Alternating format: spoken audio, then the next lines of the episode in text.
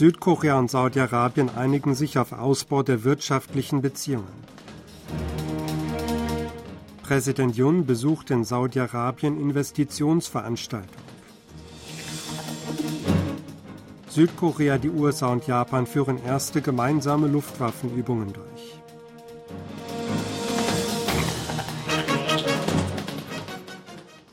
Südkorea und Saudi-Arabien haben sich auf einen Ausbau der wirtschaftlichen Beziehungen geeinigt. Auch bei der regionalen Sicherheit und in anderen Bereichen wollen beide Staaten enger zusammenarbeiten. Das vereinbarten Präsident Yoon Suk-yeol und der saudische Kronprinz und Ministerpräsident Mohammed bin Salman am Sonntag bei einem Gipfelgespräch in Riad.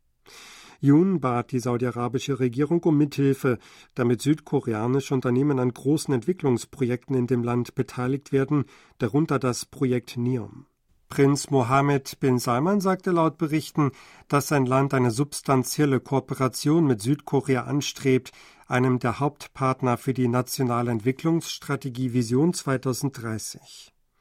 Yoon sprach von wahren Fortschritten, seit der Prinz bei seinem Besuch in Südkorea im November letzten Jahres den Plan für Investitionen in Höhe von 29 Milliarden Dollar in Südkorea angekündigt hatte.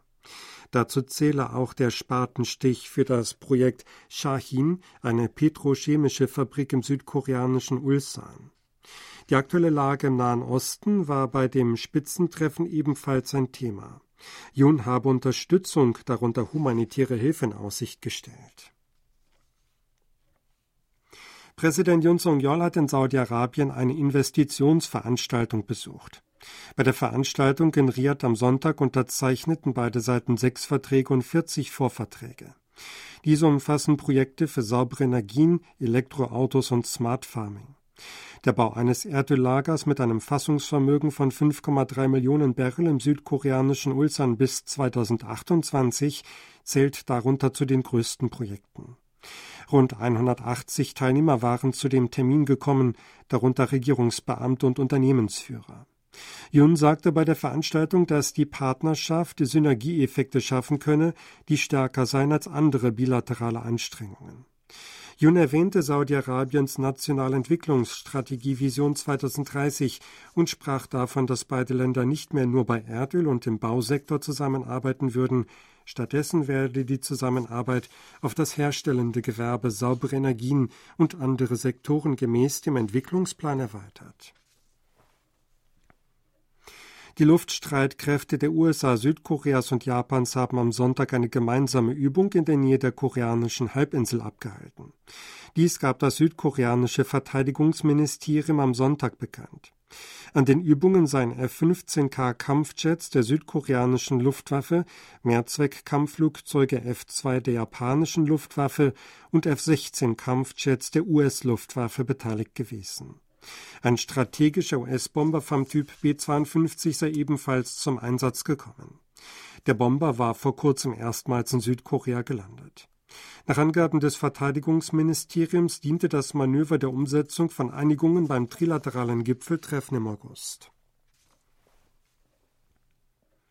Südkorea und die USA haben vom 6. bis 22. Juni vor der Küste von Guam ihre gemeinsame U-Boot-Übung Silent Shark durchgeführt.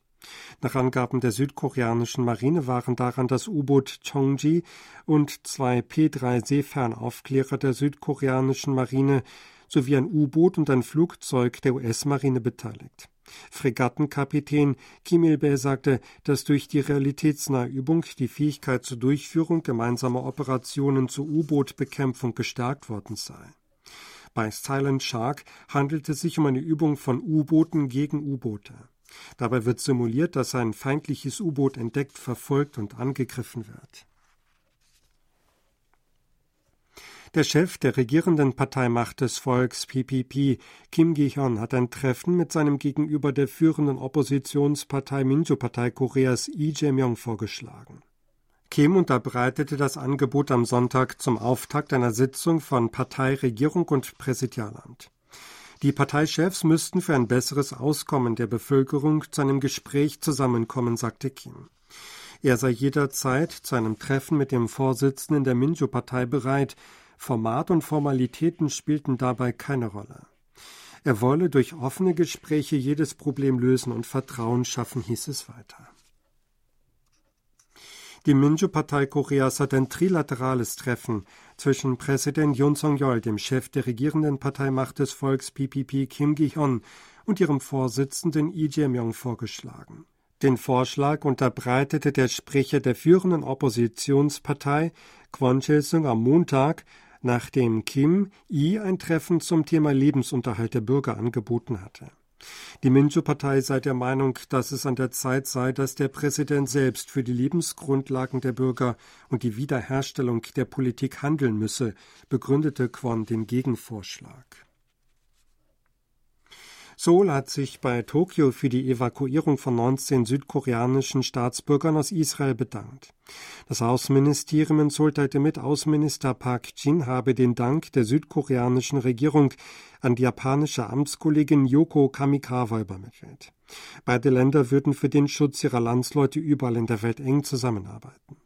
Am 15. Oktober hatte sich Kamikawa ebenfalls bei der Seouler Regierung für die Evakuierung von 51 Japanern aus Israel mit einer südkoreanischen Maschine bedankt und Bereitschaft signalisiert, in ähnlichen Fällen kooperieren zu wollen.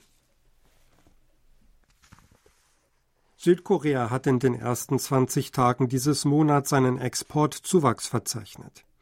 Laut dem Zollamt am Montag belief sich das Exportvolumen im Zeitraum vom 1. bis 20. Oktober nach vorläufigen Schätzungen auf 33,838 Milliarden Dollar.